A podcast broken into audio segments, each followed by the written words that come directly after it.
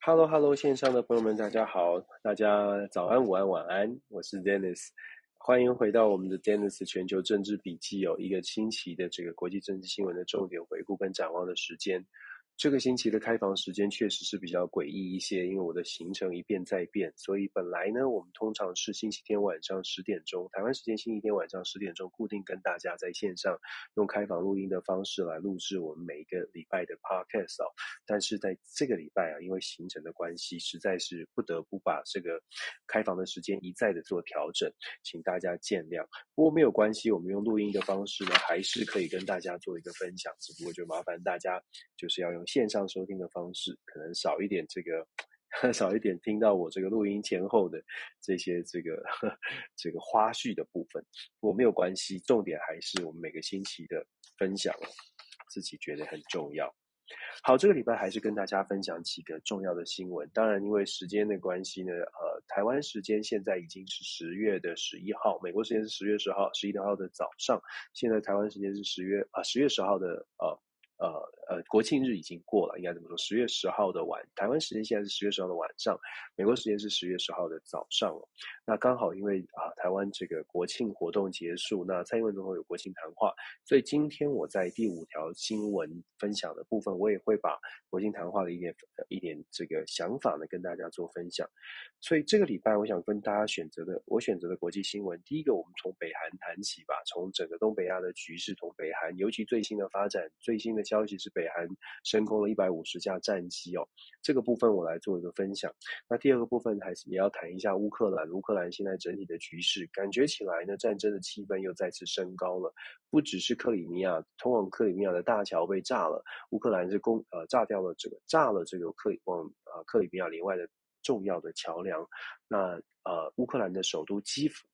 今天就在呃。过去这二十四小时也传出了比较严重的、比较重大的这个攻击的事件哦，所以第二条新闻跟大家谈一下乌克兰，第三个新闻谈一下欧洲，欧洲的 EPC，EPC 就是 European European Political Community。EPC 是一个什么样的概念呢？我们在周间的时候有跟大家做个分享。那等一下呢，还是谈一下，也谈稍微谈一下这个 EPC，它有什么样的对整个欧洲的政局，或者对整个世界会有什么样的影响？谈一下欧呃 EPC。第四条消息谈一下 OPEC，OPEC 减产。上个星期我们有稍微谈过，但是 OPEC 减产其实它有后续的效应，后续当然最直接的就是经济上的冲击了，尤其是油价，毫无疑问的这个油价快速的这个出现变化上涨。那油价上涨。在美国的部分呢，其实我们在看美国的政治哦，很有趣的部分就是说，美国的民生经济状况一旦出现了明显的波动，对于政治人物的好好感度就会马上的出现一些变化。所以 EPC 造成呃减产，造成油价的上升，真的也就造成了现在的执政的民主党呢有蛮大的压力。所以我们来谈一下这个部分，然后再来，当然 EPC 为什么减产，以及他对于拜登是不是有什么要求？美方又是觉得应该。要怎么样来回应？我们来稍微呃谈一下。在第五条新闻就谈我们最新更新的我们的国庆谈话。从国庆谈话当然就会谈到两岸关系，所以我们来稍微谈一下这个国庆谈话。事实上，可能更重要的是下个星期的这个这个呃中国的中国大陆的这个呃北京当局的所谓的二十大哦。无论如何，这就是我们这个礼拜想跟大家分享的五条新闻。再次跟大家抱歉，时间上面的这个变化比较多，请大家多多见谅。我们先来谈一下北韩吧，朝鲜的局势哦。其实朝鲜的局势，Dennis 一直在强调说，最近我们在看。啊，整个亚东亚的这个局势呢，世界很混乱。东亚的局势现在在还在升温当中，其实对台湾或者对全世界来说都不是好事。问题是朝鲜的局势为什么在这段时间不断的在升温呢？我们说客观的条件，也就是说，如果它没有发生其他的世界变局的情况，可能朝鲜大概就是像我们想象的，北韩偶尔吵一吵。可是最近的状况出现了一些比较微妙的变化，主要的原因是因为整个大环境的改变。所谓的大环境的改变是我们知道乌克兰跟俄罗斯这场战争呢，事实上持续在延续当中，而且呢，这个战争并没有呃，并没有看到和平的曙光。不但是如此，近期最近这一个月以来，还越来越多的是所谓的核子武器的讨论。那对于北韩来说，大家会说这跟北韩有什么关系呢？我们知道北韩哦，北韩一直都在我之前形容过，北韩就像百万小学堂一样，一直在说选我选我选我。为什么这样呢？因为北韩受到了所谓的经济制裁的压力。世界上啊、所有的民主国家，尤其美国带头的，给予北韩的经济制裁，让北韩对外的贸易其实是重重的限制、重重的关卡，基本上是没有办法有太多的经济的经济经贸的交流。当然，对北韩来说，经济重不重要？它是它是重要，可是没有这么重要，至少没有西方国家想象的如此的重要。重要到说我一定牵住掐住你的喉，因为经济的制裁，我就掐住你的喉咙了。可是对于北韩而言，它会呃，对北韩来说，说更重要的是它的政权能不能确保。这点就是我之前一直在讲的，朝鲜半岛局势升温。西方国家会认为说，我们再次的去加压，或者说我们不理会它，朝鲜半岛就是北韩的金正恩呢，大概就是一直都是维持不变的，就是它是威胁，可是它不会升高，一直以来过去都是这样认定哦。可是现在北韩看见了国际的局势，乌俄的战争，俄罗斯讲了讲了。动用核武这种想法出现了，我们不知道北韩跟俄罗斯之间是不是有说好，或者是有没有这样的连结。可是目前看起来，北韩觉得，在他的这个在现在这个 moment 这个时刻，如果他一样在旁边喊选我选我选我，这个声音会比较大。所谓的比较大，就是呃，我们在。就说你一直有旁边小朋友一直在喊着“选我选我”，有的时候你会觉得啊，就是孩子嘛，反正他也不会做出什么大事，他也不会不会不会真的造成什么样的影响，所以你可能会忽略，或者你可能没听到。但是这个时候，北韩一样在喊“选我选我”，而且喊的声音还更大的时候，就会有一些影响了，就会让西方国家必须要去思考：好，我必须现在要丢给你糖吃，或者说我必须现在要拿拿拿棒子打你屁股，让你要安静一些。这个时间点的吵杂、吵杂声其实是放大的。那北韩其实就是认为说，这个时间点对他来说是可以得到谈判桌上更大的筹码，因为美国在乌俄战争当中已经呃，不能说深陷泥淖，但是确实有非常多的资源。移到了乌克兰这边哦，乌俄的战场上，我们之前说过了，美国呃，光是军事资源在今呃今年二月战争开打之后到现在，已经投入了超过一百五十多亿的美金，加上近期的六亿的话，已经将近一百六十亿美金的军事相关的设备、军火啦、弹药等等哦。所以在这样的资源已经这样子做了一个调配之下。美国其实他自己也在思考的，那我的军火库里还有多少？我还要等，我还要准备，我不能全部都丢，都投入乌俄战争啊！我不能全部都拿去这个帮助乌克兰，因为我自己要有军备的预算，我自己要有一些准备，而且呢，还有要潜在的未来的可能发生的啊、这个冲突的地方，像是中东啦，像是台海啦，这些地方都不能说我弹药库是啊、全部现在都拿去乌克兰了。然后我们之前也跟大家说过了，美国还得考虑的是。是整个军事军火量产的问产的产能的问题。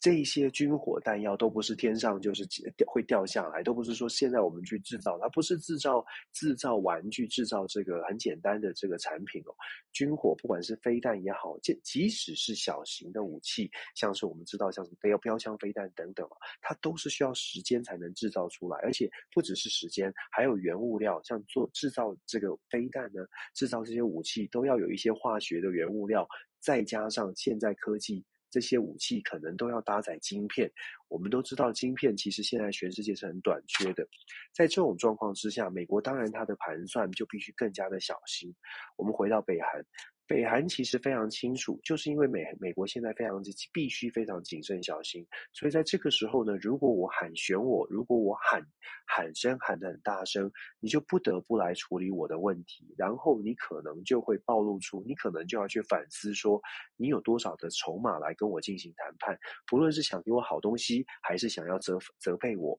那北韩现在做的事情比较像，更像是我也不期待你会给我好东西，可是我可以测出美。国你的底线在哪里？又或者是说，我可以知道美国到底能耐到底在哪里？就说我现在做的这些事，我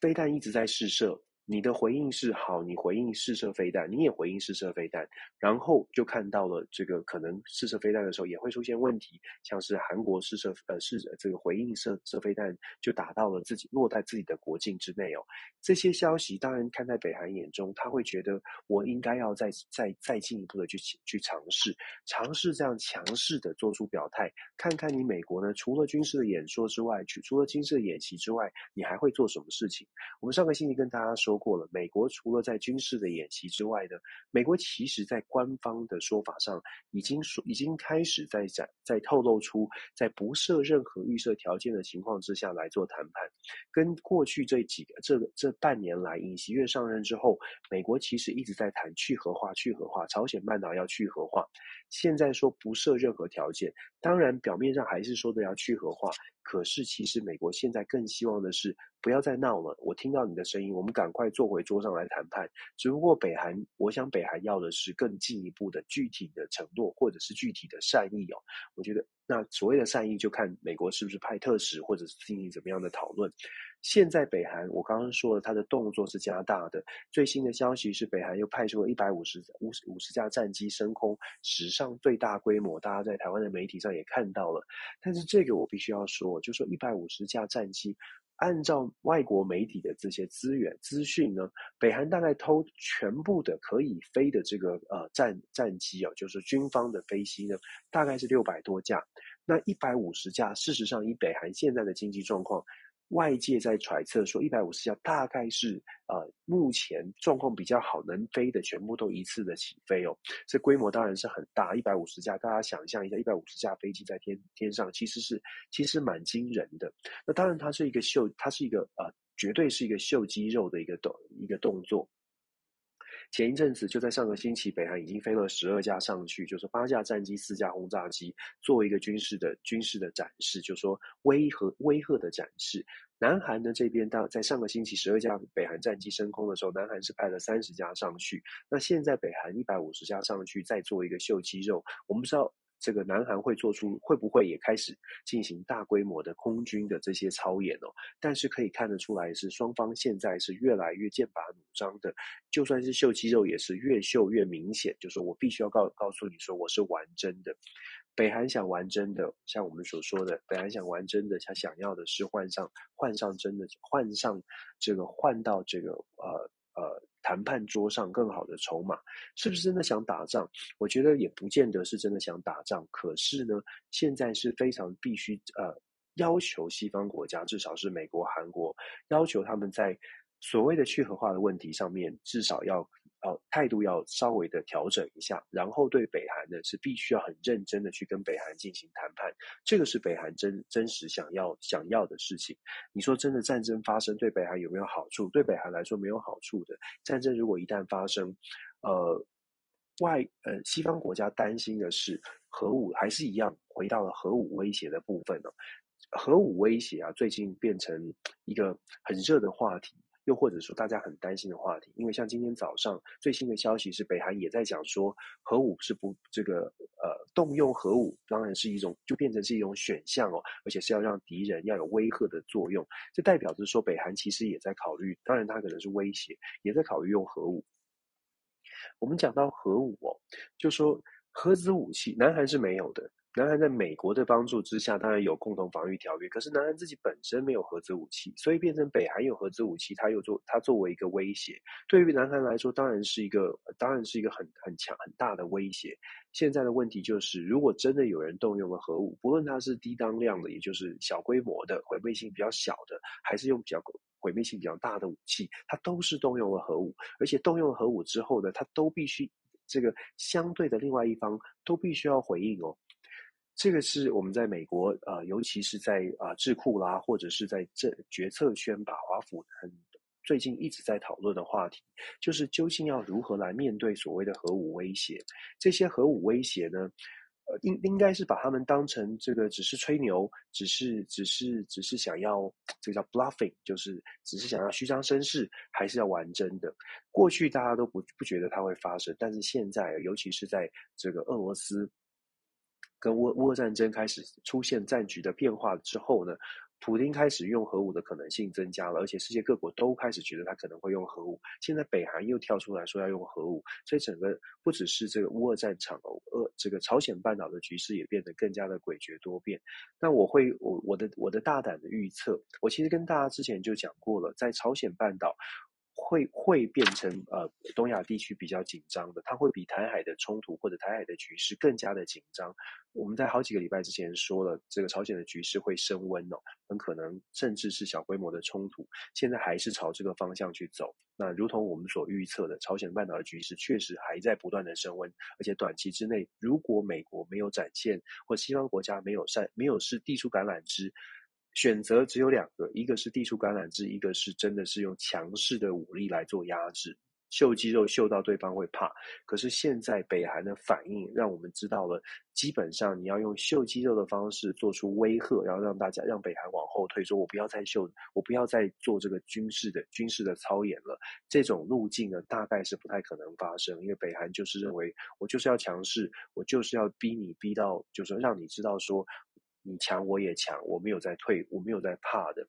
这个就这个就说，我们待会谈乌俄战争也是一样，我们会我们看到了一个非常典型的叫做 escalate。Escalate to de-escalate，就说升升级以降级，升温以降温哦。升温让你觉得啊，这个战争的成本会变很高很高很高，冲突越来越紧张了，所以就有另外一方会开始重新思考，我到底要继续升温，真的要走到兵凶战危，还是我要调整？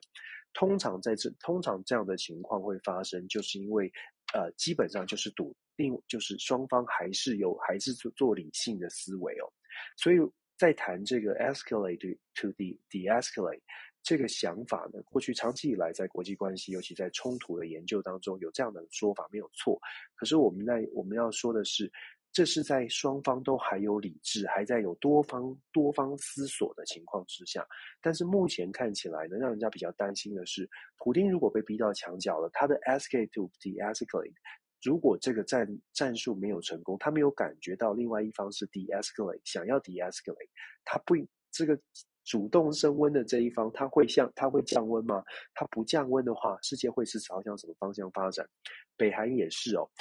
升温之后，期待的是美国释出善意，美国降温。但是如果美国也不降温，会是什么样子呢？这是我们最担心的部分。那当然，因为它距离我们很近，朝鲜距离我们，朝鲜半岛距离我们很近，所以我一直在强调，我们要密切的关注韩国的这些局势哦。其实你看韩国，那包括很多朋友的分享，宇宙下面也跟我分享了，韩国本身呢，在这一段 escalate to to de-escalate 的过程当中，韩国的民意是不是出现了一些反转呢？这也是我们。去做要去仔细，接下来要去仔细观察的，也就是说，在在韩国，我们都知道他有服兵役啊，他兵役制度都很健全，也是完整的。在这样的一个国家，在这样子有准备，我们可以说是相对于很多国家来说，他算是对战争有准备的国家。他是不是已经做做好了？他是不是已经下定决心？北韩挑衅，不管你讨怎么样说，好，我们就说最坏最坏的，北韩挑衅，北韩讨厌。那我已经做好了战争准备了，是不是我就说，那我们就来决一死战，是这样吗？韩国的民意是这样的认定吗？韩国的民众觉得我们来战吧，因为北韩太坏了，北韩一直挑衅我们，我们来战吧，是不是真的？韩国民意出现了这种想战的，或者是我们就是要要来这个这个来打败北韩？我觉得这个就是我们在台湾可能要思考的。备战是不是就要求战，或者是备战什么时候开战？我觉得这些都是呃在旁边，就像就像我们说，在旁边我们要想想的是，韩国有准备，那韩国民众的反应是什么？看起来韩国民众也不太想战，因为毕竟韩国的有多方的考量嘛，战争会导致整个经济的呃状况状况呃受到很大很大的影响，就算就算。韩国加美国军事实力很强大，很强大。北韩其实就是纸老虎，或者北韩如果开战了，很快的摧枯拉朽就会输给韩国。我们就算这样子理想的讲他的这个战争的这个实力的比较，就算是这样，但是是不是代表那呃韩国如果真的出现了军事军事的冲突，真的韩国不会有损失吗？不会走上就说飞弹可能打到了这个韩国重要的半导体产业吗？不会有这种事情发生吗？把这种部分把它纳入来考量的时候，你就会发现，为什么说，即便做好了战争的准备，他也期待的是能够进行外交的斡旋，透过最理想的方式就是不要开战哦。但是，但是重点在于你自己有战争的准备，你在谈判桌上才有筹码。所以千万别误会说啊，这个丹志老师又要讲说这个和平，又要失败主义的这个对对中国也不要怎么样。不是的，我们一直在讲说我们要做好准备。可是做准备的目的不是说我们做好准备奔向战争而去，而是做了准备之后，你才有底气说来，我们来，我们来坐下来谈。否则的话，你痛我也痛。是这样的，是是要有这样的想法的，而不是只是说哦，这个我们不是只喊和平哦。我也一直在说，建军备战是必要的，但是你你的建军备战的目的是不是就是说我们遇到的状况我们就来战，呃，动不动就好像是真的是真的是好像这个呃一呃呃好像义愤填膺的说呃来战就战，有的时候你战你要理性的想一想，我们做了什么准备哦。好，朝鲜半岛的局势现在还会持续的升温，如何我们所说的，我们继续观察，我们就延延续的就讲到乌俄的战场上哦，乌俄战争战场的最新的发展呢是，呃，乌克兰当然攻击了克里米亚的连外的桥梁哦。其实乌克兰攻击克里米亚，这是一个蛮蛮关键的一个动作。为什么说蛮关键的一个动作呢？因为乌克兰呃克里米亚呢，对乌克兰来说，虽然二零一四年之后克里米亚就在俄罗斯的控制当中，可是乌克兰其实并不没有打算就要用强力的攻势去把乌克兰把克里米亚给夺回。某种程度上面来说呢，乌克兰把克里米亚认为说这个是在俄罗斯手中的一个自己人是人质，然后。克里米亚是还是我们自己家的，只是现在被乌克兰占据了。可是不要去伤害到克里米亚。但是现在啊，打算就是乌克兰采取了这个强强势的进攻，而且进攻了乌克呃克里米亚，代表的是说乌克兰现在已经摆明了，就是我们要攻到底了。我们这场战争没有在呃没有在退让，也没有在轻易的说我们就是要坐上谈判桌，只是为了和平。现在感觉起来，乌克兰在西方的奥援之下有了更大的底气。当然，他收复失土收复的效率是蛮高的，所以他觉得，哎，我们现在看到看到了战胜的机会。所以所谓的和平呢，从乌克兰的角度看起来，他的所谓和平是我们要战胜，而不是真的就是求上说谈判而已，不是这么简单，而是战胜。那讲到这个呢，就想到说，那俄罗斯的反应是什么呢？俄罗斯是不是觉得我败了呢？很无奈的是，俄罗斯的普丁到目前为止并没有觉得他败了。所以，我们看到最新的消息是，俄罗斯最近的这一波是攻击了基辅，而且攻击的是真的是市区市区哦，用飞弹的发方式呢攻击了基辅。这是战争开打之后好一阵子以来啊，基辅再次受到攻击，而且这一次感觉起来更加的强烈。大家在新闻上面应该可以看得到，像是一些。呃，外资，我刚我看到的消息是，包括连三星电子在乌乌克兰的总部那栋大楼都遭都遭到了攻击，不知道是不是有呃这个外籍人士伤亡，还是他们其实已经撤离。但是不论如何，它传递的讯号就是，我们刚刚说了，普丁没有觉得他自己败啊。我们呃一直跟大家讲说，战争如果说要需要，之前也跟大家分享过，要和平谈判。按照过去的例子来说，和平谈判的前提假设是双方有一方觉得战局已经出现了明显的改变，跟自己的预设是不一样的，才会有在坐上桌谈判的意愿。双方都觉得自己会赢的时候，是不会有人想坐上桌的。这个是按照过去的常常理。经验来说是如此哦，所以你不可能预期说，现在乌克兰觉得我自己反攻，在西方的奥援之下，我反攻会成功了，即将即将成功了。我们一直打，一直打，我们一天收复几百公里的土地，他看到的是胜利，他怎么会觉得我现在现在哦胜胜了就就就就见好就收？不是的，这是国土，这是国家，所以乌克兰没有打算说，没有不会想着说见好就收，不会按照马斯克伊隆马斯他的建议，就说哦，乌克兰你打了，就见好好就收，见好就收。把克里米亚给给俄罗斯吧，然后其他的我们你们自己去谈，这样就比较安全，这样就比较有和平谈判的可能哦。伊隆马斯最近发表很多言论，都是让人家觉得匪夷所思哦。不晓得大家现在还想要买特斯拉吗？我觉得有一些朋友可能会觉得，这个人这个人这样的说话，我们连特斯拉都不买，拒买哦。不管怎么说啦，那伊隆马斯的建议是，哎，要和平的话呢，就要做出一些妥协。听起来有点道理哦，可是那是在外局外人，你作为一个乌乌克兰人，你就觉得没有道理，因为外人给你的建议是割让国土，这是没有道理的事。就像伊隆马斯对台湾的一些说法，也是没有道理的事情。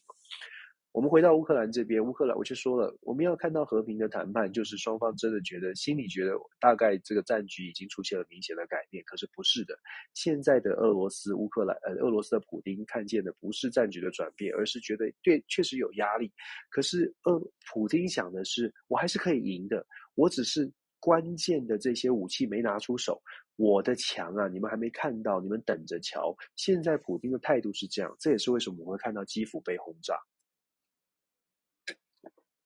当你看到基辅被轰炸的时候，其实大家心里想的应该是，应该要担心的是普，或者是西方国家也会更担心的是，如果现在的普丁在乌克兰的反攻这样局节节胜利的情况之下，仍然没有觉得自己会败，而且是下重手直接攻击基辅，会让更多人担心。如果普丁现在这样做，那普丁用所谓的核子武器的可能性也真的正在升高当中。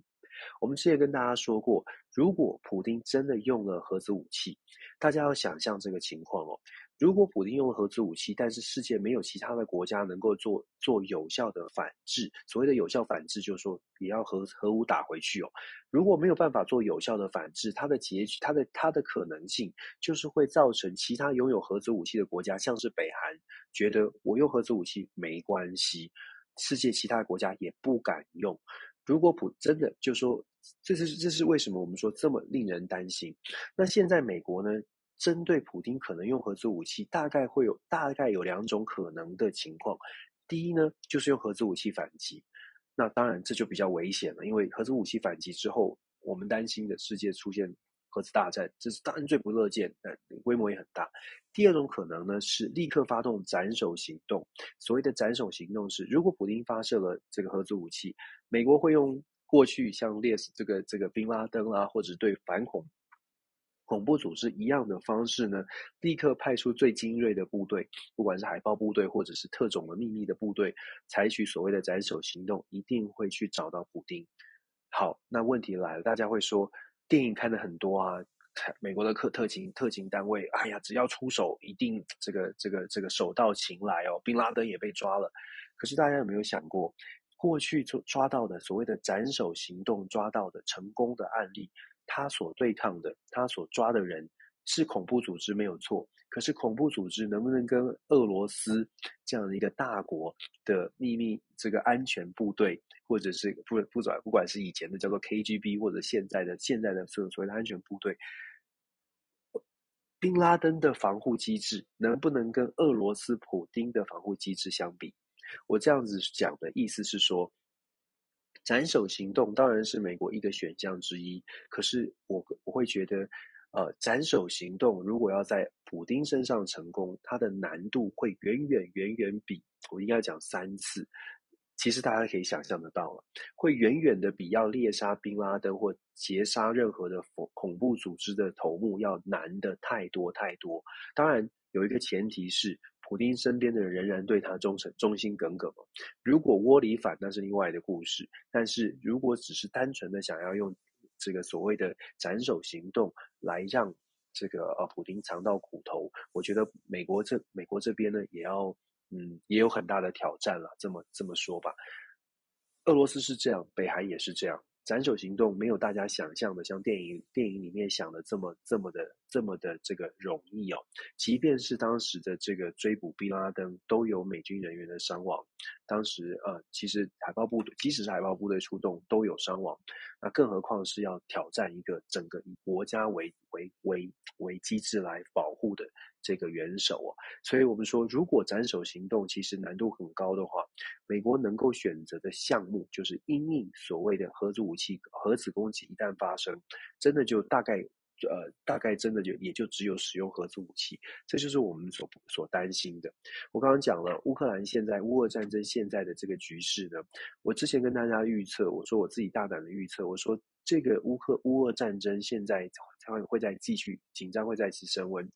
接下来，我们再看今年的年底到明年的年初，可能会出现比较大的反转。现在这种紧张，现在这种真的已经开始攻击基辅，然后开始越来越多的明显的攻击，这一波的攻势会加速，会加速这个战争的结局的到来，只不过这个结局是不是我们想要见到的结局，或者大家大家想要见到的结局是什么？目前看起来，这个战争到目前呃继续这样发展下去，要大家想象说，哎，两方坐在坐在桌上要谈，我觉得要等到。战争可能更加的严峻，战争的后果让让真的就如同我所说的，有一方觉得这个战局已经出现了明显的变化，而且不可逆，那个坐上谈判桌的可能性才会增高。可是短期之内，至少在目前看起来不是这样哦，所以我们就继续观察。我其实应该说多多祷告。我觉得现在这个呃乌俄战场上面的情况并不是非常的乐观哦，还会蛮强。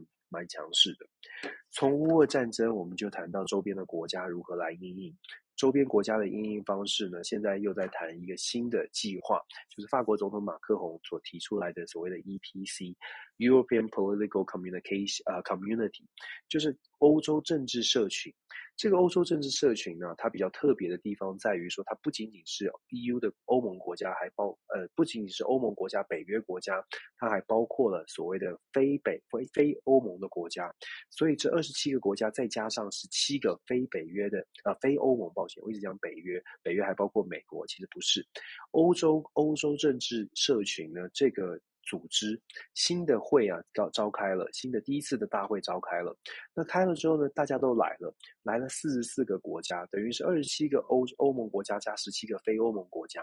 这个 EPC 啊，它引起了很多的关注，因为它是一个很大的大拜拜。呃，讲说大拜拜，也也也没有负面的意思，就是说很大，大家都都大家都来了。可是我相信所有的朋友呢，只要有参加过集体行动、集体会议的，就会知道。当你的 conference 啊，或者是你的会议越大的时候啊，你这个人多口杂，我们就会遇到非常典型的所谓的集体行动的困境、集体决策的困境，就是 collective action 或 collective decision 啊、dilemma，或者是 problem，就是大家的意见这么多，每个人都有不同的意见，你如何来凝聚共识？联合国基本上很难有共识，我们都看到了，而且就算有个共识，大概象征性的意义也比实际的意义大，因为大家的意见真的差别太大了。那欧洲共同社群，它也是，它也会遇到同样的部分，同样的问题。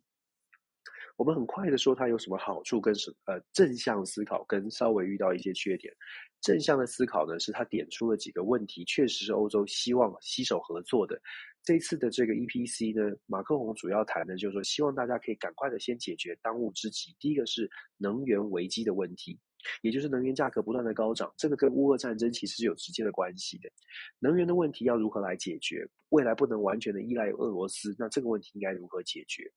那这是这是呃点出正正向的部分，我们说正向解读啊。点出问题，能源问题，还有所谓的难民或移民问题，对欧洲来说，这也是很重要的。很多的这个相对不稳定的国家，很多的呃民众是在欧洲地区游走，在游游这个游移的。这个对是对很多的欧洲国家来说，它都是一个社会经济上面很大的挑战。所以，法国总统马克龙提出这两大问题，在这个会议上面，希望大家来共同解决。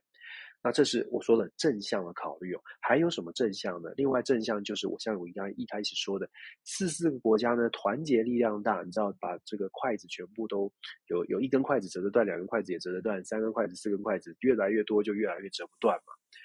这个呃四十四根筷子，我们就想象这理想的状态是四十四根筷子，如果有团结合作、有共识的话，那你就很难打败啊，你的力量就很大啊，这是一样的正向思考的部分。再来一正向的部分呢，是我们看到了脱欧的英国也加入了。之前英国在在一一直在思考说要不要加入，要不要加入。但是英国的新首相 Charles 决定他要去加入，加入而且要去开会。这传递一个讯号，就是比较正向的讯号，就是说，哎，那英国虽然脱欧，脱欧是市场上脱欧是很多的经济的考量比较多，那在政治上，英国还是愿意跟欧洲来做做一些合作。所以欧洲的呃英国的加入呢，传递一个比较正向的讯号，就是说，哎，那整个欧洲像是英国。其实欧盟国家最在意的，欧盟国家以外的非欧盟国家，大概最最强的，毫无疑问就是英国。那英国的加入，基本上也让这个欧洲共政治政治社群呢，看起来，哎，感觉起来是把大家凝聚起来了。好，我们说这是正向的部分的，那我们来说说做 pros and cons，我们来说说比较比较大的问题。问题第一个是，第一个就像我刚刚讲的。集体行动会有很大的问题，是没有办法达成共识，所以这是第一第一大问题。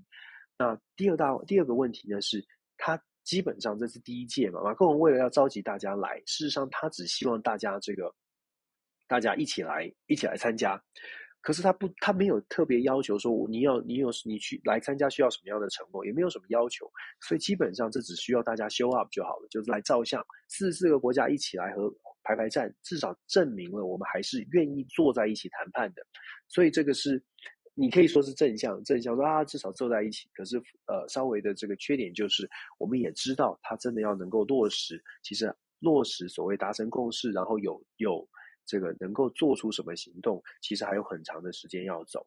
那再来呢，他也点出了这个这个 EPC 的这个架构，其实也点还点出了，这就不是短短短板的所谓的呃这个缺失或者是缺这个弱点了。他是点出 EPC 的这个提议呢，事实上点出了两大问题，就长期以来在欧洲地区的两大问题。第一个问题呢是。EU 跟 NATO 是欧洲地区比较主比较大的这个集体集体的组织哦。可是大家想一下，深深再仔细去思考一下，EU 跟北约组织这两个组织为什么在乌俄战争当中没有办法扮演好调停的角色？这两个组织啊，事实上它都某种程度带有一点反对俄罗斯的这个这个态度立场哦。EU 跟俄罗斯，呃，EU 跟北约事实上都没有办法做到乌俄战争的调停，主要的原因就像我说的，他带他成立的刚开始就是觉得，哎，我们要跟共产苏苏联当时的共产苏联做出一些区隔，所以本质上这两个这两个组织就会跟俄罗斯是有点区隔的。俄罗斯曾经提议加入北约，当时在克林顿总统任内，他曾经提议过，普丁刚刚上台的时候，他提议他要加入北约。那时候刚刚上任的克林顿总统还，我们说傻傻的，还搞不清楚国际局势，还说好啊好啊，我乐观其成啊。后来国那个克林顿的国务卿赶快说，no no no no no，总统总统总统先生，你你你搞错了，北北约的成立就是要围堵苏联哦。所以当时还有这样的一段插曲。不论如何啊，基本上这两个组织的存在虽然很庞很大，是一个集体的组织，但是他们没有办法跟俄罗斯对话。不可能跟俄罗斯对话，它就连带的会影响跟俄罗斯交好的这些中亚国家，或者是周边的这些国家客，也就也就被迫的，或者是很无奈的，就根本就没有机会跟欧欧盟或者是跟跟北约走得近一些。所以这是第一大问题，就是这些国家跟非这个 EU 之外的北约之外的国家呢，同样同样都在欧洲，但是没有办法有一个交流的平台。所以他点说。EPC 的提议有这种想法，就是说我们要来做这件事情，要来整合，让大家有沟通的空间。可是我就说了，这是一个长期的问题，而且根本的问题在于，如果是要亲俄跟跟反俄，这个这个长期的争议如果没有办法解除，尤其现在乌俄战争，如果这个长期争议没有办法化解的话呢，事实上 EPC 我们对于它的未来，当然能不能够真的变成一个有效的组织，就有一个问号。当然，但是问号不代表不能解，所以我们还是一样正反两面的去看哦。这问号不代表不能解，问号有的时候也是有可能出现一些这个呃这个解决之道的。第二个长期的争议呢，在于 EU 跟非 EU 的国家。事实上啊，因为他们的经济发展，因为加入欧盟，它经过层层的审审审核过程，所以相对来说，加入欧盟的国家，它在政治体制啦、经济发展都在一定的水准，都有一定的标准。所以欧洲国家一旦加入 EU 之后，事实上，EU 跟非 EU 国家某种程度上隐隐约约存在一种上下的阶级，就是我比你好一点，就是比较比较发展过，比较比较呃有比较。比较好的国家跟稍微稍微需要再进步的国家，我讲话很婉转，我们不要不，我们不希望有传递这个不舒服的感觉，好像有一些歧视，不是的，就是 EU 国家跟非 EU 国家过去长期以来有这样的一些落差。那这个落差呢，其实在英国脱欧之前还没有这么大的明显的这个有什么有什么了有什么关系哦。可是，在英国脱欧之后呢，你就会发现，在 EU 的这个二十七个国家当中呢。有一个，就是整个欧洲还有一个很强的经济、很强的国家在 EU 的外面。那英国，英国呢就很有可能去找这些非 EU 的国家，诶，成成成为什么样的组织，或者是再去跟他们进行进行这些沟通对话。这个问题点出来的就是说，未来的一未来的欧洲国家如果没有一个沟通的平台，或许 EU 跟非 EU 的国家，尤其以英国为首的，会不会出现一种出现一种竞合关系？会不会出现一种更加更渐行越行越远呢？如果过去就有这种欧 EU 国家觉得，哎，非 EU 国家可能可能移民会问题会过来啦，或者是什么经济的问题都想要依赖我们啊，我们想要保持一些距离。可是现在有英国带着这些非 EU 国家，在这个一非 EU 国家的集团这边，就变成长期会长期来说会是一个隐忧、隐忧、隐忧、隐忧、隐忧。总而言之啊，欧洲国家整个欧洲大陆呢，现在四十四个国家凑在一起，他们要讨论的话题，刚刚我们简单的说，就是非常的复杂，而且长期长期以来的这个呃。潜在的危潜潜在的矛盾跟争执是非常多的，所以大家也就可以想象了，这个 EPC 为什么会让很多人觉得啊，这就是法国总统马克宏又来搞一个新东西，为了为了自己的 legacy，为了自己的这个声望。他想要去做这个欧洲共同体的头，但是又在 EU 里边又没有办法得到所有人的认同，所以他把这个范围扩大，去争取一些很一直一直想要加入加入欧盟的，或者是想要争取争取一些相对开发落后的国家一起来参加，去支持他这种大团结的这个这个想法。那不论如何，确实马克龙这一次的 EPC，哎，至少第一次会议召开了，至少照片照完了。接下来是不是能够按照理想的前呃方向来前进？老实说，大概没有人可以有一个完整的答案哦。可是各国很确定的是，各国都有自己的盘算。各国加入 EPC，想来看看，如果你是任何一个国家的领袖，我想你大概不会说 no。为什么？因为新的活动，新的。你看到大家都参加了，你会说：“哎，我不参加，我不参加，我自己，我自己，我就是所有，我不想跟大家走在一起。”不会，你一定会很害怕自己漏了什么。就是然后就像就像是我们出去这个大这个你在路在路上有的时候那种心理心理效应哦。路上那边人家那边喊说大减价大减价，走过路过不要错过，就是这种概这种概念。你就算觉得关我什么关系，我现在过得很好，但是你你家也没有买东西，可是他旁边大姐家一直在喊一直在喊，你就会被吸引过去看一看，结果呢，莫名其妙家里就多了一些菜刀啊什么什么锅碗瓢盆之类的。我想可能朋友们有过这个家庭生活经验的就有这种。就有这种经验哦，有其实很类似的，这心态上，就说有人提议 EPC，你不敢不加入，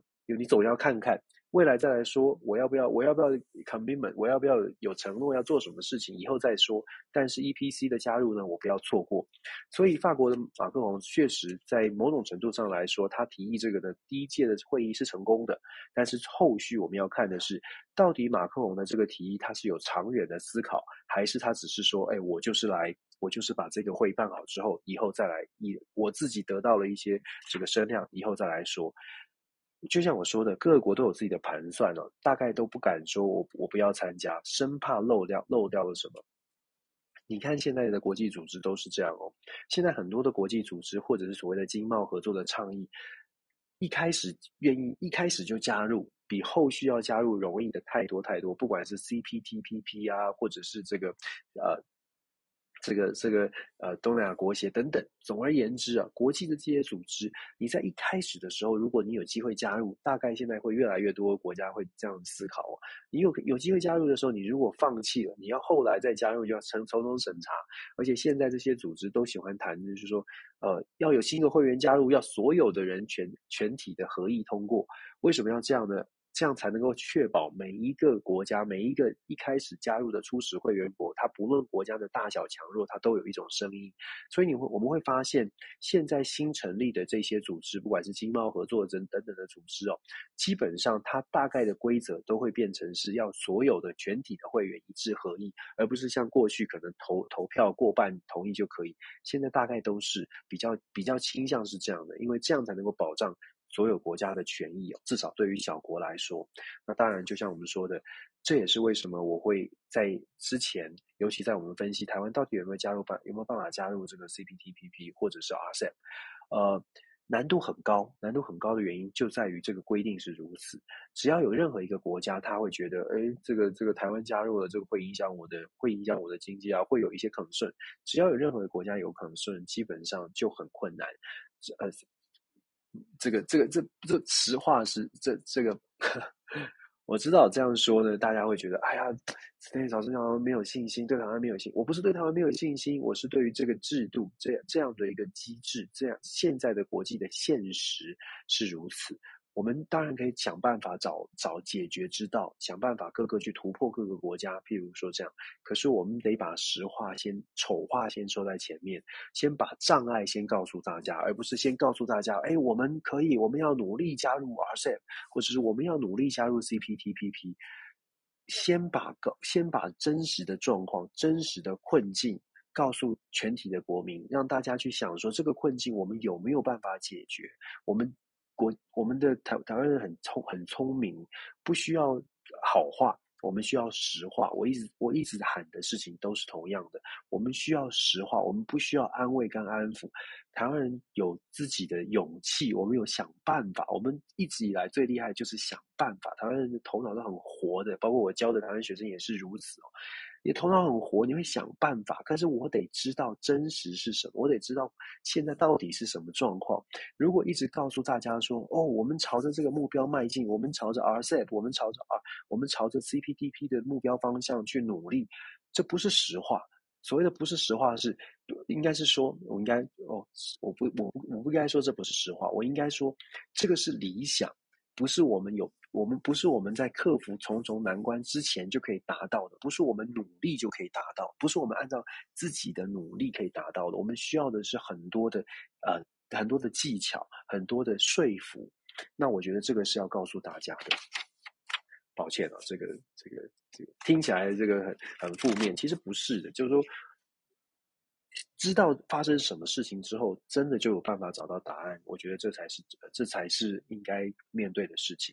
好了，讲到这个礼拜的第四条消息，OPEC 一样的，这就是困难啦，困难来了。对拜登来说，这就是困难了。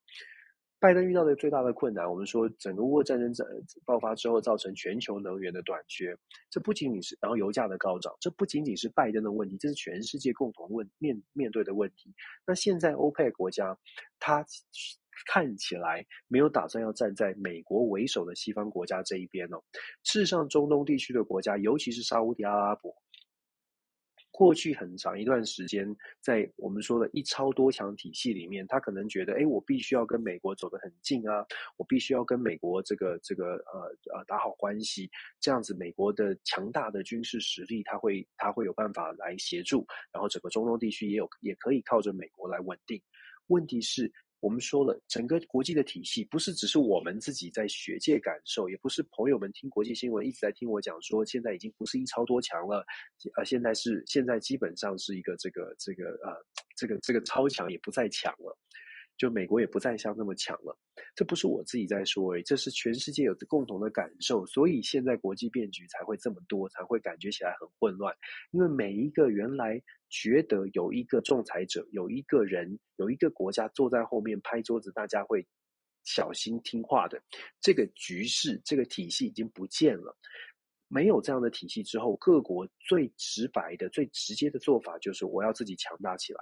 我即使是跟美国谈判，我也不会完全的听话。沙乌地阿拉伯就是最好的例子。沙乌地阿拉伯带领了欧佩国家，事实上针对美国提出的要求，很显然的不完全的配合。以前是买单，现在不买单了。不买单呢，你会发现，如果是以前，就像我们说的，各国都会去试探，你现在美国到底是真假，真的假？你现在美国到底有多少的实力？你到底能够拿出多少好处给我？或者你到底能够拿出多少多强的军事实力秀给我看，让我觉得，哎呦，我还是跟你做朋友好了，我不要跟你作对哦。现在看起来呢，沙乌地阿拉伯会去做这种欧佩国家带领欧佩国家会去做大量的减产，很很显然的，减产的结果就是油价的上升。油价的上升是拜登不想见的，所以拜登才会跑去沙乌地阿拉伯跟 nps nbs 见面。可是没有没有效果，没有效果呢，再次证明了现在的沙乌地阿拉伯认为你美国大概就是这样了。大概就是来跟我谈一谈，而且你你表达的弱势让我觉得，那我应该要自己强势，我得靠自己站起来。我应该要跟中国、跟俄罗斯、跟其他的国家，我也来保持关系。我不见得要挺俄罗斯、挺中国、挺其他的国家，但是我沙乌地阿拉伯站在我沙乌地阿拉伯的角色，我有钱、有能源，我掌握世界上最重要的东西，我为什么一定要听命于你？尤其是我为什么要配合你呢？尤其是你现在还有求于我。而且很显然的，跟过去你的你可以给我的保障这这些事情都不一样了。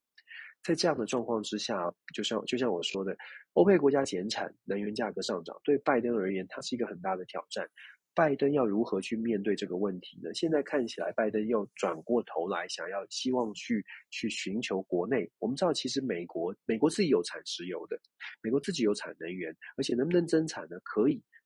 是可以的，就当然它有限制，但是要去增产，大的石油公司在美国国内大石油公司要增产，不是不可以，还是可以增产，至少象征性的增产可以说宣布增产，它会帮助到整个美国国内的这个油价油价的这个波动可以稍微的稳定下来。当欧佩国家说要减产两百万桶一啊。的时候呢，事实上整个油国际油价就从我们上个礼拜在跟大家分享的时候，说是跌到八十几块。乌俄战争开打的时候，一度飙到将近一百二十五块一桶，后来跌到八十几块，就是近期跌到八十几块。欧佩国家就是用这个跌价来去强调说，哦，这个会有这个造成损，造成我们的损失，然后造认为说油价太低了，快速的很短的时间做这样波动，欧佩国家要减产，然后把油价拉上来哦，在。上个礼拜宣布之后呢，油价就从八十几块，现在涨到每桶百啊九十几块。那当然，美国美国这里的油价也上升了。美国自己这边油价上升，直接就会接下来就会影响了这个所谓的市市场的价格啊，通货膨胀都会受到影响。那当然，这对拜登来说这不是好事哦，尤其是其中选举越来越接近了。那拜登怎么办呢？我们说了，跟石油公司去做谈判。可是石油公司在拜登上台的在上台的过程当中，我们之前也跟大家说过了，油公司都很不高兴啊，因为拜登一直在讲电池，一直在讲绿能，一直在讲说，哎呀，这个我们要环保。可是对石油公司来说，环保是很重要，可是环保你不能打到我的我的产业，你不能让我苦哈哈的不能过日子哦。所以其实石油公司对于拜登跟怪拜登之间的关系真的是非常的不理想。那在这样这种情况之下，就变成了比较大的冲突。那当然石油公司就不会去配，不会配合，不配合呢？现在拜登拿他们没辙。可是相对来说，你就会看到很多的民主党的政治人物在现在选举，因为现在是选战期间哦，在选举期间呢，就开始逐就真的是有一些有一些政治人物就开始在批评批评美国的石油公司、石油业者贪得无厌。大家可以想象，这是一个恶性的循环。如果你是石油业者，你可能心里有动过一丝丝的念头，想说：“哎呀，现在我们共体时间，或者现在油价这样涨涨上，当然其实不太可能啊。石油公司的业者当然希望油价往上涨嘛。我们就说，就是非常非常非常善念，想说我们喜欢拜登，我们想要配合一下。可是又听到民主党又在骂我了，你可能又转念了，你想说算了算了算了，我我想不好不容易想要帮忙拜登一下，结果你们这些民主党的这个这个政治人物在选举的时候又把我们骂一顿，又骂骂我们说我们这个这个这个。既得利益者，我们就是要等着油价上升，然后要要要好像这个吸人民的血一样，当然你就不会愿意。所以现在变成对民主党来说，欧佩国家减产，我们看起来像是一个国际事件，可是对美国来说，它是一个国内政治一个很大的冲击哦。目前看起来，当然民主党还是要再再次说，目前民主党在在这个其中选举看起来呢，呃。在众议院的部分应该，应该应该没有办法再过半，参议院大概还能稳得稳得住哦。对于拜登而言哦，接下来在二零二二年的十一月啊八号选举完之后呢，进入到拜登第一个任期的后半段，呃。几个月之内，我们大概就可以看出，接下来几个月之内，我们大概就可以看出来，拜登到底有没有办法再继续进行他的这个呃这个第二任，或者继续想到他的第二任。不过目前越这个迹象越来越看起来呢，是拜登虽然不松口说他要不要选二零二四，问题是他的条件、他的能力正在往下、往下、往下衰退哦。所谓的能力是他在政治上面的影响力，大家对他的猜测会越来越多。你我们政治很现实，其实世界是世界社会，就是有的时候就是有很多的现实成分。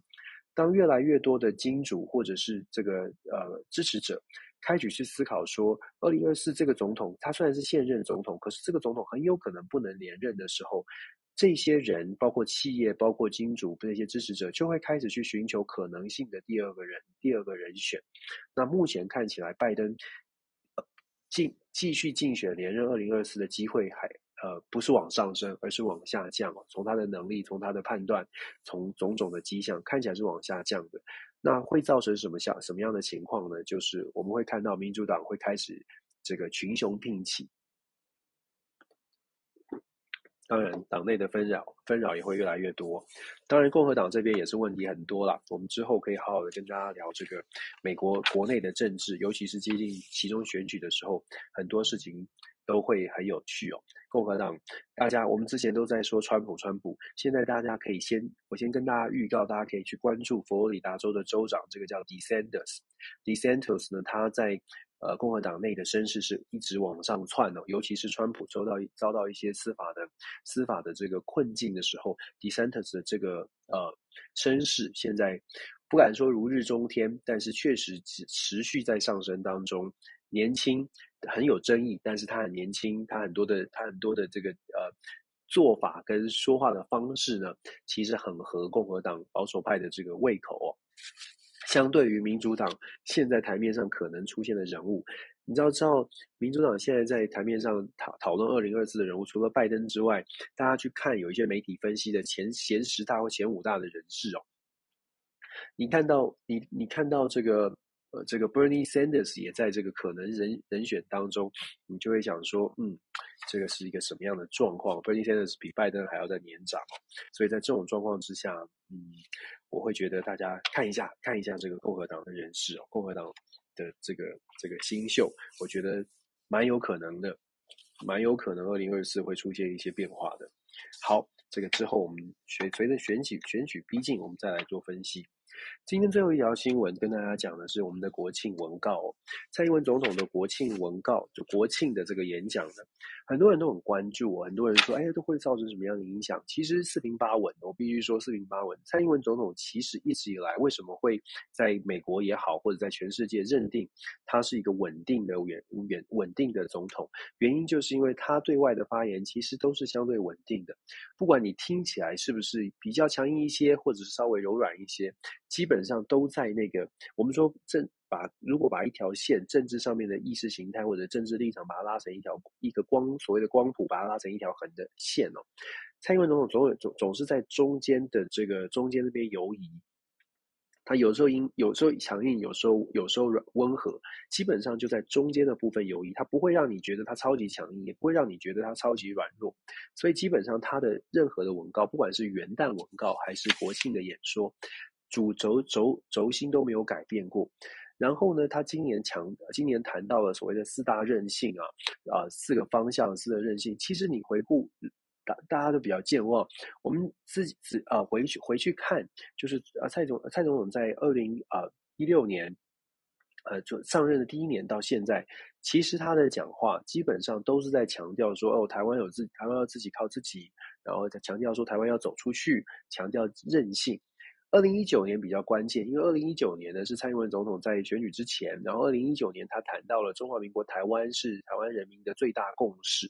在那个时候之后才开始台湾出现了所谓的中华民国台湾的说法，在此之前呢其实也是中华民国就讲中华民国台湾讲台湾，但是因为在二零一九年开始谈中华民国台湾，所以就开始越来越多中华民国台湾的这样的说法，所以。国庆文告啊，事实上就像我说的，蔡英文总统一直以来都是相对稳健的。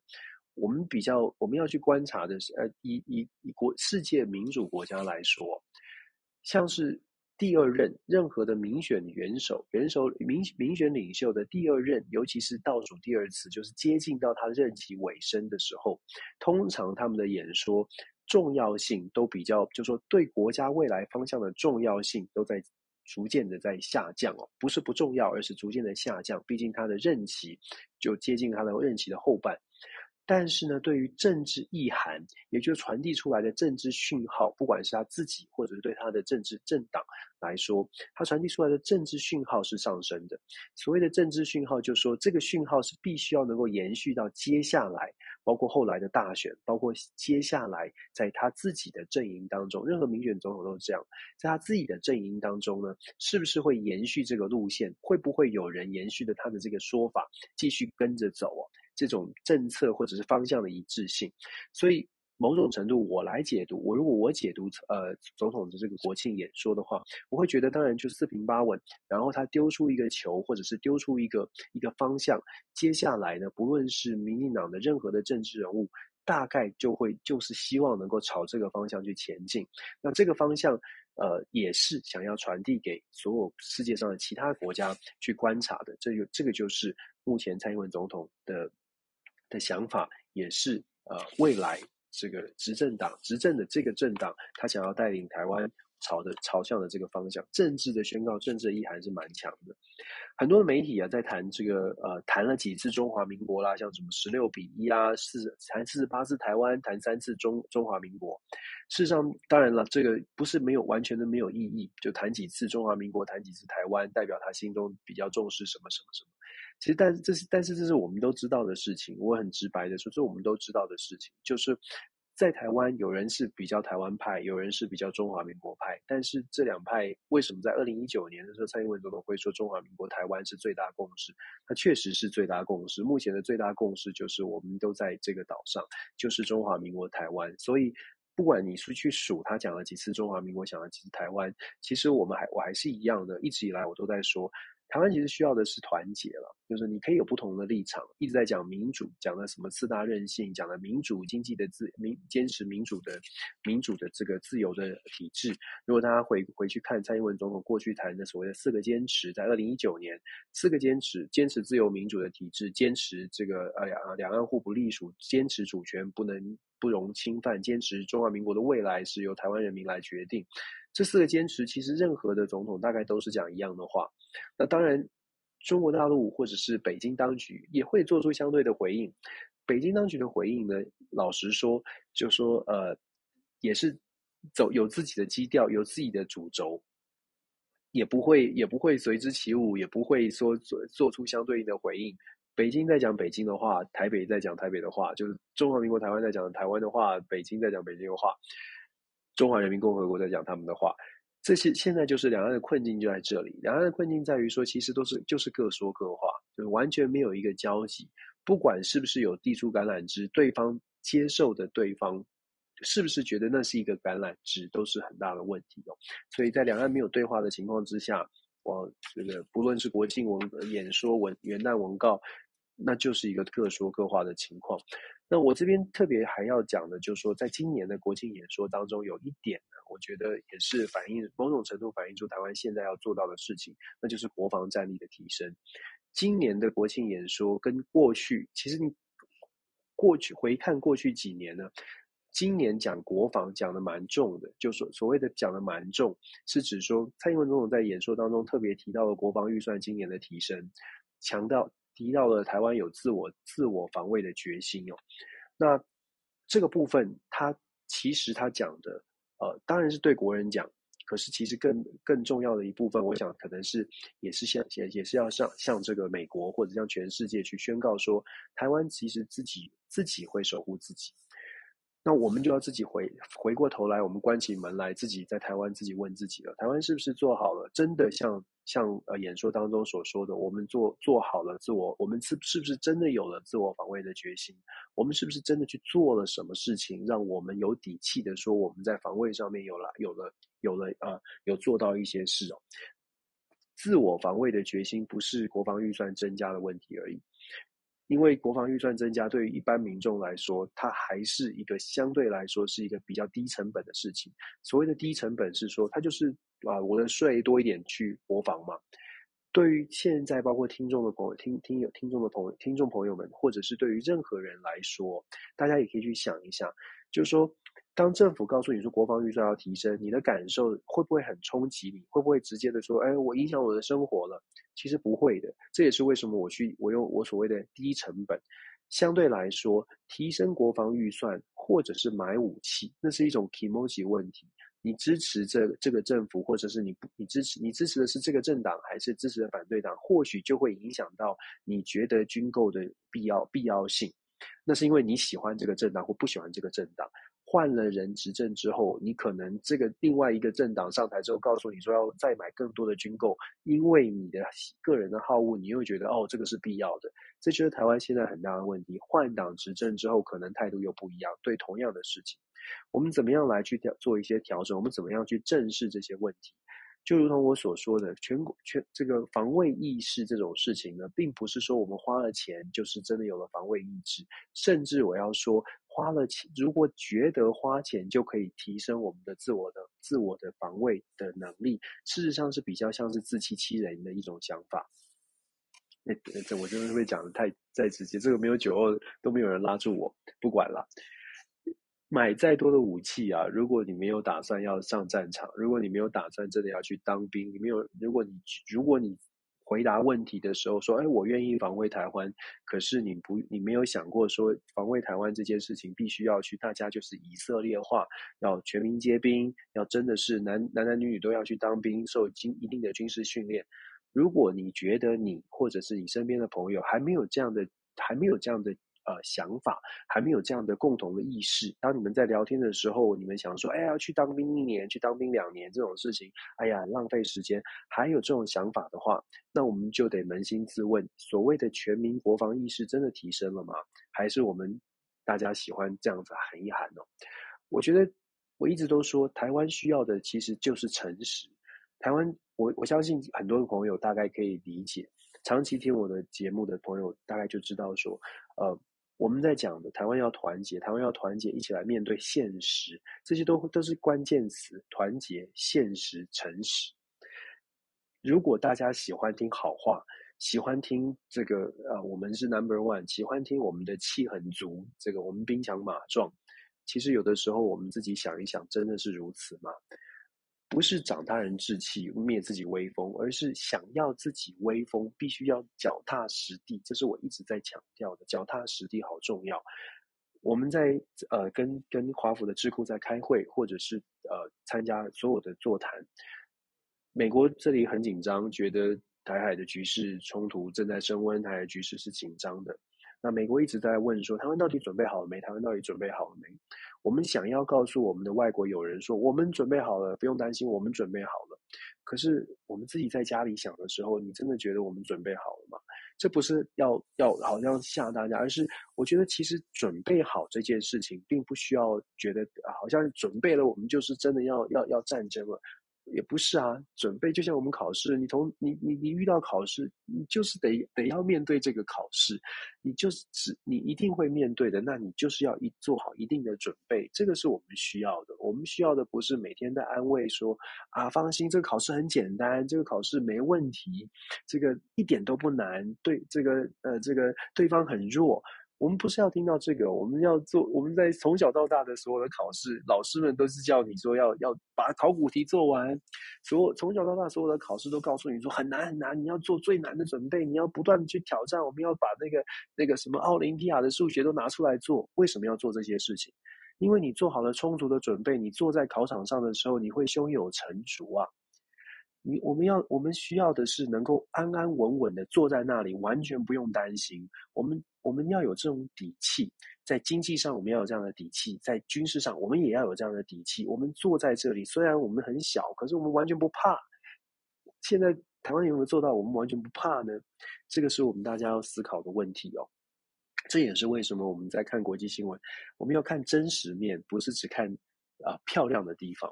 漂亮的故事。天天都可以听得到，可是真实的故事不见得有人说给你听，因为它不好听，它不会有乐听人，它不会有，它不会有 follower，不会有人按赞。听完之后只会觉得，哎呦，怎么会这样？怎么很悲观？也不是，我觉得这就是为什么。我觉得是是知道现实之后，你反而会觉得，哎，我很清楚，我很清楚我要干嘛，我很清楚我要朝什么样的方向去找解决之道。有些朋友跟我说但是老师，为什么听完你的、你的、你的这个分享，都觉得好像好像要皱起眉头，好像要觉得很担心、很担心。我应该这样说，我觉得，呃，听完之后，听完我们分享每个每个礼拜的国际新闻哦，嗯，我我也不能说大家听完不要担心，我只能说听完之后，我希望大家用正向的态度来面对，就是知道我们遇到了很多的挑战，知道我们应该做什么准备，可能告诉你身边的朋友。在听好消息之余，我们听一些现实，听一些比较残酷的部分，然后我们一起来做，我们让让我们的生生活能够真的比较有保障。是当你看到身边朋友都在做的时候，当你看到大家的生活都开始哎，好像有一个方向在做准备的时候，你你会也会觉得整个社会动起来，整个国家可能觉得有一个方向，而不是吵吵闹闹的，天天都在讲谁谁又是谁了。有的时候看台湾的新闻，我不知道大家怎么看，但我会觉得看台湾的新闻，有的时候觉得怎么怎么在吵的是这些事情，怎么怎么这些事情都在都在那么高的版面，都在都在这么重要的位置。我想，呃，也许很多朋友也会有这样的也也会有这样的怀疑吧，就是我们 deserve 更好的新闻，我们 deserve 知道更多真实的事情。对，所以这个是为什么我们坚持要做。今天这个分享呢，开开房的时间很奇怪。我刚刚在一开始的时候跟朋友们说，我因为开会越来越多的关系，所以。每一个礼拜星期天晚上十点钟的时间是固定的开房的时间，也固定我录制录制 Podcast 的时间。但是现在开始出现一些变化，必须要做出一些调整。像我现在所在的时区，现在其实我是刚刚从早上呃早上五点钟开始开房来录这个 Podcast，原因是因为我的飞机行程改了，所以我必须今天等一下啊八点钟就要去赶飞机哦。但是我还是觉得每个星期开房跟大家做分享，感觉起来是是。是是是是我，呃，第一方面跟朋友们互动，另另外一方面是觉得好像好像觉得自己应该要做，虽然这是自以为啦，可是觉得自己应该要做，应该要应该要分享一些不一样的想法吧。好啦，说多了。总而言之，祝福大家今天国庆日哦，我觉得。中华民国国庆还是非常值得大家庆祝的。我们有很好的，我们过去做了很多很多的事情，让我们的国家走到现在。那我觉得现在的年轻世代，包括我这个时代或者下面的世代，应该要继续加油，就脚踏实地的加油。那让大家都有希望，我觉得这个是呃国家应该要给大家的。政治人物应该好好去思考哦，这不分蓝绿了，吵吵闹闹的，不如不如想一想，我们的国家到底有没有变得比较好？那希望大家可以看清楚。谢谢大家，那我们今天录影就录音就到这里，感谢大家。同样的，下一个下周呢，原则上同一时间在台湾时间礼拜天的晚上十点钟，再跟大家分享每个星期的国际政治的新闻。那当然，我们的呃周间的 DJ Talk 也希望大家能够继续 follow，然后还有 Dennis 的全球 Dennis 全球政治笔记。感谢大家，晚安，拜拜。